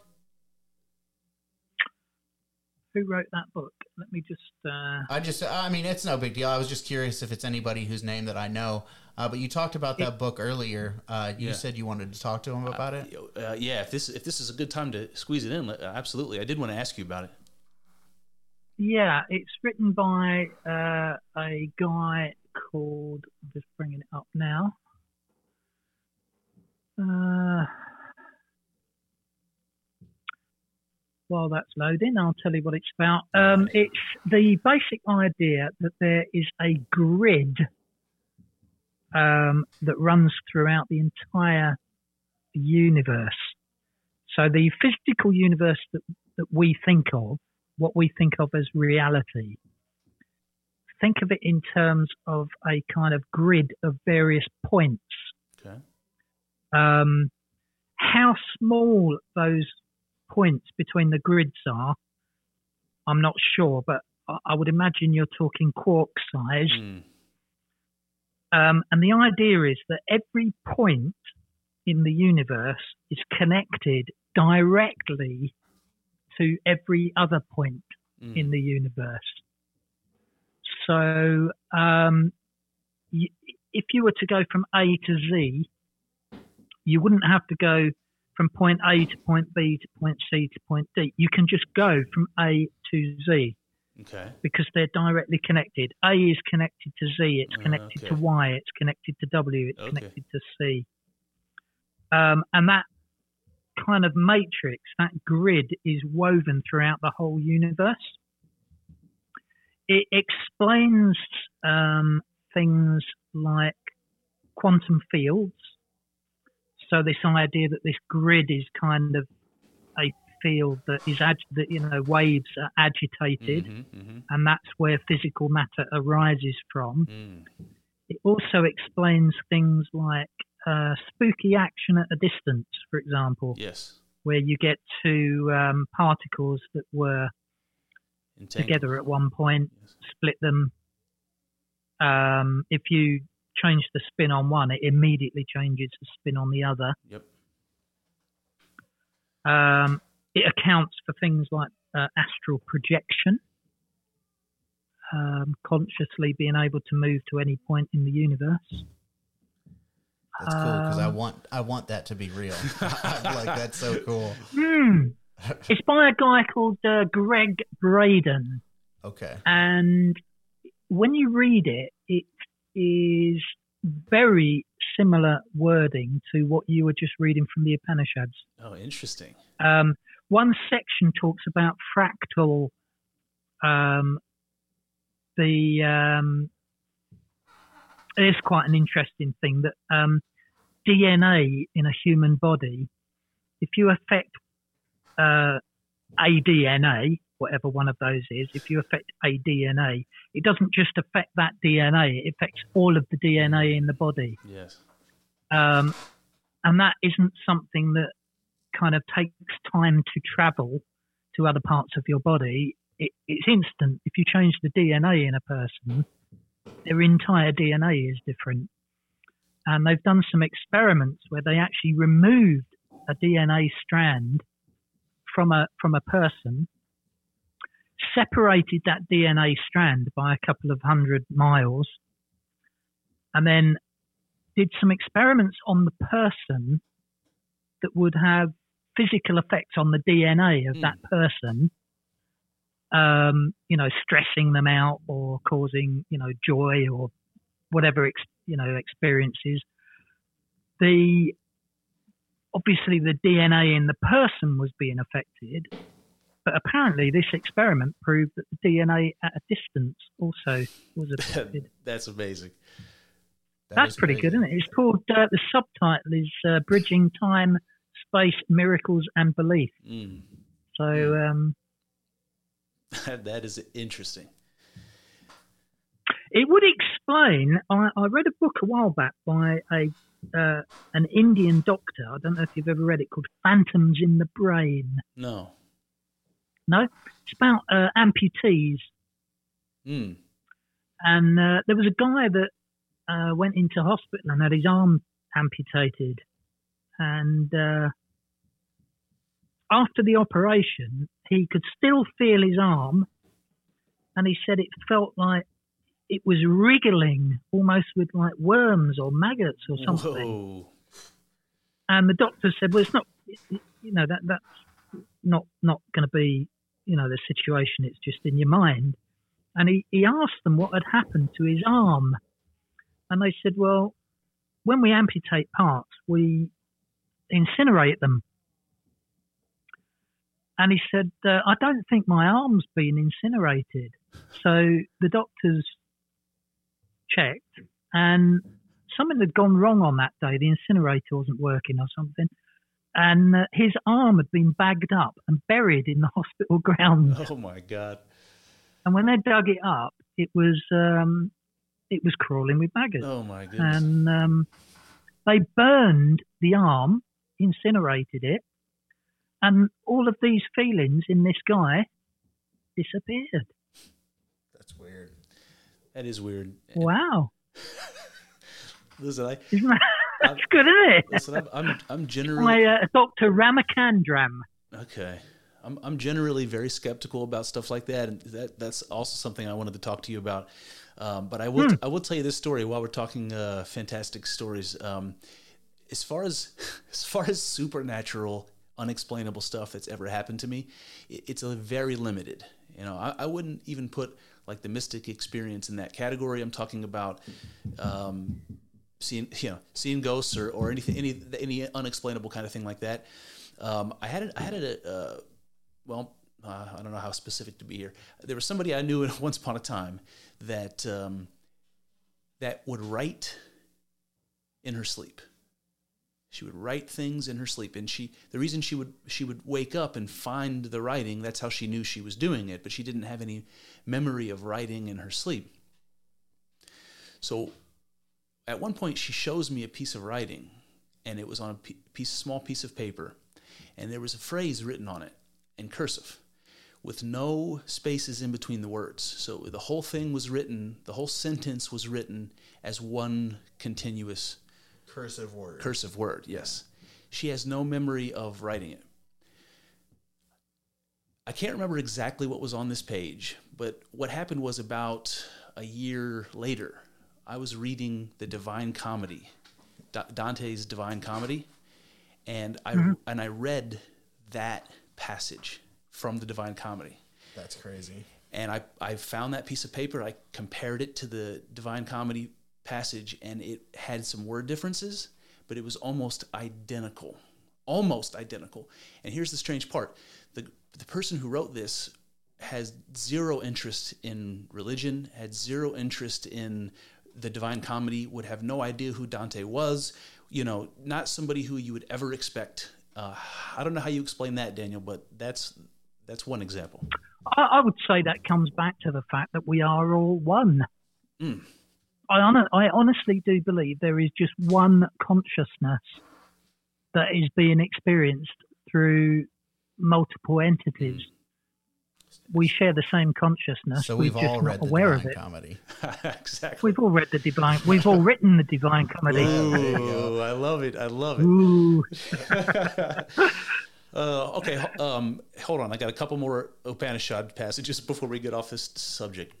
Listen to this one. By pure mind alone can it be understood that there is no difference between Brahman and the manifested universe. Through mind alone can it be understood that there's no difference between God and the universe. And then this one, it's the uh, it's the divine matrix, the grid. The grid the quantum the quantum field is God. That's it. Uh, when Kyle and I talk about it on the podcast, we usually call it the uh, what do we call it, Kyle? We call it the uh, the, sure the, Terminator Two. Oh yeah, the Terminator Two substance. Uh, I don't know if you remember that movie, but the villain from Terminator Two, he, he, was that liquid metal that could become anything. It's that pure potential that's it, behind yeah. reality. All right, this yeah. here, here's one. This one this one's short and sweet and really good. This Atman is Brahman. This Atman, he, he's saying, I am God. When he says, this Atman is Brahman. Yeah. And that makes the hair stand up on my arms.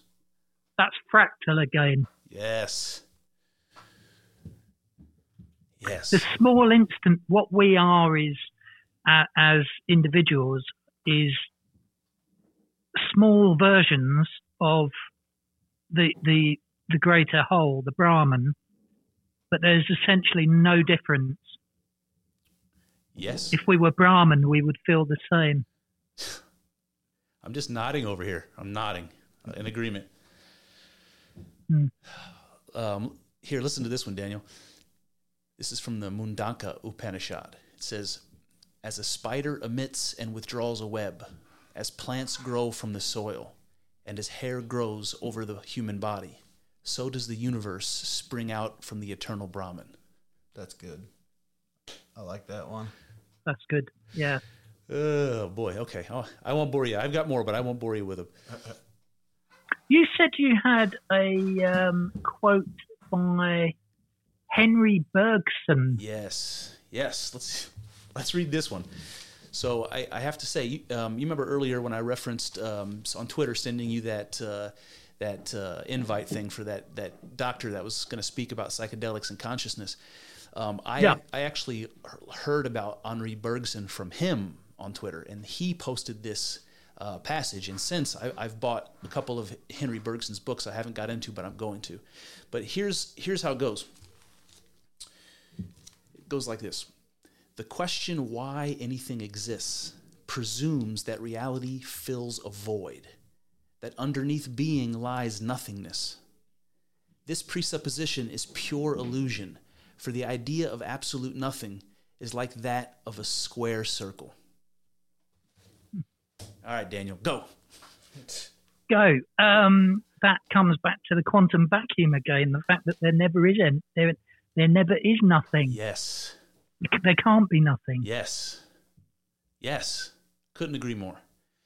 And that idea, that idea of vacuum energy that you brought up earlier, that you could suck everything out of a space, and as, as much as possible, you can remove everything from a space. And when you do that, you're still left with this quantum field that produces vacuum energy. You can never get rid of it. That there is no such thing as nothing, and and there's no. And at some point, if agitated enough, it will produce um, particles. Amazing, amazing. There's a guy called um, uh, Neale Donald Walsch. Hey. don't know if uh, he's written a series of book called uh, books called Conversations with God, Okay. where he he speaks with God in these books. It's kind of a, I think he's a he presents himself as a channel. Um, what uh, something I read the other day? It said uh, the soul, the soul is the universal life energy, focused and localized and vibrating at a particular frequency in one specific time and space. Mm, yes. I, I love So that. even the soul, the consciousness is a is something that arises from that quantum field. Mm. So it, in I think this I think this may be string theory, but I'm not a hundred, and I'm not a I'm not a physicist. But the the idea that uh, I think it's connected to string theory that the vibrations of the strings determine what what particle is being Yeah. produced. So if it vibrates this way, it's a quark. If it vibrates this way, it's a you know gluon or whatever. Um, and that Yep. and that there's some parallel there to what the what you're describing. That if if there is this quantum matrix of potential of consciousness, um, and all it takes is movement. All it takes is the vibration of that, the manipulation of that field. Uh, well, let's call that field consciousness. And who's doing the vibration? That's consciousness, baby.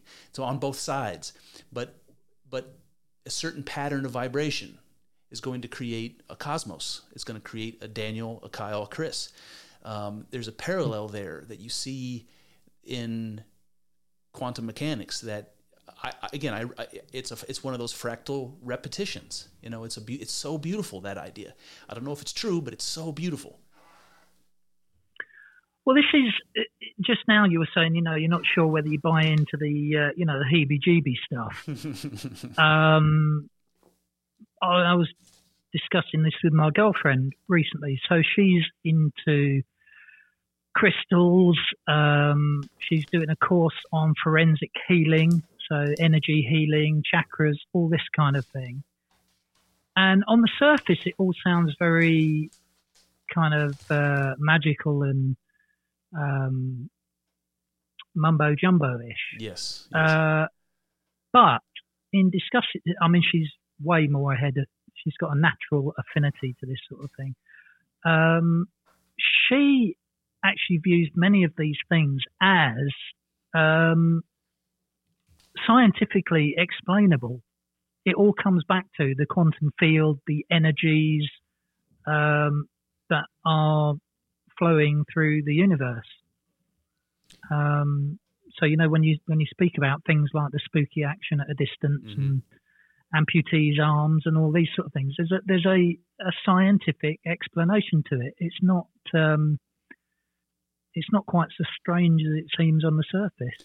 W- would you say under that lens that somebody like um, you know the ancient pagan you know Celts or something over in your neck of the woods uh, going out and doing their ritual magic do you think that they were tapping that they were also tapping into the quantum fields through their consciousness perhaps as the bridge I think, I think they probably were, yeah, because you think about what they were doing. I mean, they were a lot of these people were in nature. Um, they were most likely using some psychedelics of some kind, Mm. I would imagine. Um, they're definitely smoking something, weren't they? They were indeed. uh, and yeah, I, I would have said they're probably connecting to um, some some kind of universal consciousness or field. Absolutely. Hmm. I think I think when you look at um, any of the kind of mystics and sages and prophets, visionaries, all those kind of people that have come before us, they're um, all of them are connecting into something on a, on a higher level. Um, they all basically say the same thing, don't they? Isn't that interesting? Isn't that interesting? Hmm. Yeah. Whether it's Jesus or Buddha or, I mean, you compare like Buddha and uh, Jesus, the amount of things they said that were almost identical is, yeah, For the sure. golden rule is something that runs through all spiritual practices, doesn't it? Yeah, absolutely. That's that's interesting. So I, I think that at the the core, the root of all religious experience, of all spiritual spirituality, you might say, and religion, is is an experience. It's either somebody having a a mystic experience or something akin to a mystic experience um, firsthand, uh, or then somebody who's had one trying to explain it to other people. And that's what holy books are. That's what uh, you know do- dogma and ritual are. It's trying to reenact and recreate some experience that somebody else had. Um, and that that might be a good way of describing that divide i was trying to describe earlier between legitimate spirituality and religion you know? It's like the spirituality is I, th- I think I think what's what's happened. I mean, if you go back to 18th, 19th century, even as early as that, ideas like the panpsychism that you've been talking about, you know, that all is mind, um, it was pretty much the default position, even in the West. Mm. You know, not just in Eastern spirituality, but even in the West. Um, when we entered the 20th century, there was a rise in uh, what's known as logical positivism, mm, positivism um, the idea that things are only true if you can directly observe them or, or give some kind of logical proof uh, for somebody else to have the same experience. Um, so th- these sort of ideas have kind of dropped out of favour, haven't they? But I, I don't, I, I don't accept that. I don't accept that. Um, I, I think intuition is still a very viable route to truth. I really do. I don't think you can prove everything to other people. It is very much down to an experience. If you've had the experience, that's your truth. you I know, really do think that. you know daniel that that's something that i only learned a few years ago it's so strange Mhm. because i grew up uh, and- and we're, we're we're coming pretty close to probably when we're going to have to wrap so apologies but um, there's a couple still a couple things i want to talk about uh, including including dreams um, where was i going just now damn it Should have left more breadcrumbs, man. I You had no you idea. had a had you came to realise the oh, same oh, about, about intuition about intuition yes the sir. intuition. mm, Yes, sir. Yeah. Uh, it wasn't until I had that mystic experience in 2019 because what happened was I started to think more visually after I had that mystic experience. I started to think more in images and, and less in hard and true uh, and firm and fast ideas. And it allowed me to think more more flexibly than I ever had before. And it, it, yep. and it made me realize all kinds of things, but mostly th- things that I was wrong about. Like I had previously presumed that things were more structured and rigid than they are. And then I had that experience and realized, oh no, there's a way there's way more give to to, to things. There's there's you know, it it it, allowed me to think more creatively, and uh, it's been really great for me actually. And it also Yeah. allowed, it also allowed me to get over some of the objections that I used to have that said if you couldn't prove something scientifically that it wasn't worth exploring or it could be written off or it had to be written off. And then I realized after having a mystic experience that no, intuition is a legitimate sense. You know, it's a legitimate sense, and it tells you if you're resonating with the truth. And I just didn't know what that would even even meant. Absolutely. And I think the only people that would disagree with that are people that haven't had the experiences. Bingo. Hmm. Bingo. And some sometimes, unfortunately, the I mean, don't get me wrong, I'm not against science at all. I think science is, is an absolutely brilliant route to finding truth.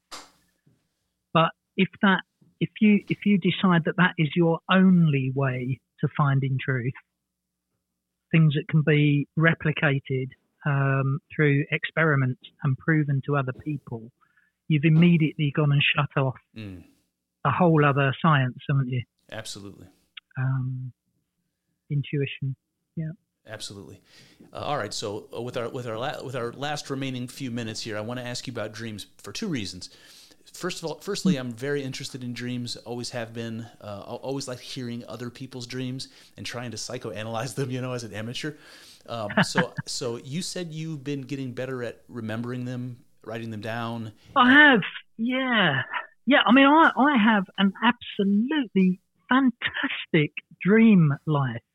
Nice. I, I would love you to come and join me in my dream. um, it's, I mean, they're on a, I, I think they're on a level with psychedelic experiences, to be honest. Um, and I've started getting way better at remembering my dreams. What I'm doing now is when I wake up, I immediately uh, write it down, uh, what I've just dreamt about. I think if you leave it for even a short period of time, the dream just kind of fades yes. and you can't even remember what happened. Whereas if you write it down immediately, it kind of keeps it there. And I've actually started a uh, dream journal Nice. uh, on my Onion Unlimited website. Oh, okay. Great. Uh, and uh, yeah, it's really it's really out there. some really weird stuff going on. Um, I keep getting some really repetitive dreams as well. A place that I used to work at, uh, an airport that I used to work at. Um, I fly a lot. I do an awful lot of flying Interesting. in my dreams. Um, and my girlfriend actually uh, interprets my dreams for me. Ooh, hey, So uh, I tell her what my dreams are each morning, and um, she uh, spends a bit of time going away and figuring out what it all means. So I'm gonna I'm gonna take a crack at it right now, really quickly. Dream, on. Dream interpretation. Okay, so you, you just said you were dreaming about uh, flying an awful lot, and I imagine in different contexts. Fine. And my mind Yep. my mind immediately went to ancient Egyptian hieroglyphs. So if you've ever seen the ones that that are supposed to uh, represent parts of the soul, one of them is a face with wings. So it's the part of you that, that can f- flee your body, it can fly away, your, your, your consciousness, you know? Um, So I'm thinking about you. Well, I'm thinking about birds, like like the Great Flood, right? And they, Noah Noah sends out the birds, and they're out flying around trying to find purchase, and they come back if they can't find purchase. So these are the images that are flowing through my head while you're describing that, and I just wonder if that has something to do with feeling like you're like you're out at sea and you're looking for your solid ground. I think a lot of, um, from what I've uh, been able to make of it so far, a lot of the dreams that I'm experiencing are working through um, some of the trauma and loss. I think that that seems to be a way that my mind is is kind of piecing things together there. And the things like flying and uh, yeah, I do a lot of that and a lot of running. Mm. Um, seems there seems to be a theme coming through with a lot of my dreams that I'm ascending in some way. Oh, I see. Okay. Uh, spirit. It, it seems to be about freedom. You know, the the freedom to to think and explore and, and that kind of thing. Ah, and I'm like it. just I'm only just starting to get good at lucid dreaming. Only just started on that. So Okay. Well, hold on. I actually pump the I brakes. can actually know that I'm dreaming. Let, tell me about the first time that happened. The first time you noticed that you were dreaming and didn't and didn't wake up. uh, I realised I was uh, I was in a sweet shop in my dream, and I realised it was a dream, uh, and I could pretty much make any sweets I wanted. And that's what you did. And that's what you did. You sat there and made sweets. Yeah, I was like, you know, the sweets on offer. I don't really fancy any of these, but I can just kind of. It's a dream. I can do whatever I want. That's But I do. I think. I honestly do think that dreams are another reality. I mean, something is clearly going on in your brain at the time, and it's like, especially with lucid dreams, you're generating your own reality using your either your consciousness or your subconsciousness. Mm. And although it may be more fanciful, you know, you can break the laws of physics. I wonder whether that's any less real than our waking lives. It certainly seems real when you're in a really good dream. Sure does. You know what? I, you know what I would say. You know, you would say that your dream world is a projection of your mind, and I would say I would say exactly what you just said in, in those words. I would say what what is to say that reality, waking reality, is not a projection of mm-hmm. our minds. Who's to say that we're not asleep? Who's to say we're not asleep?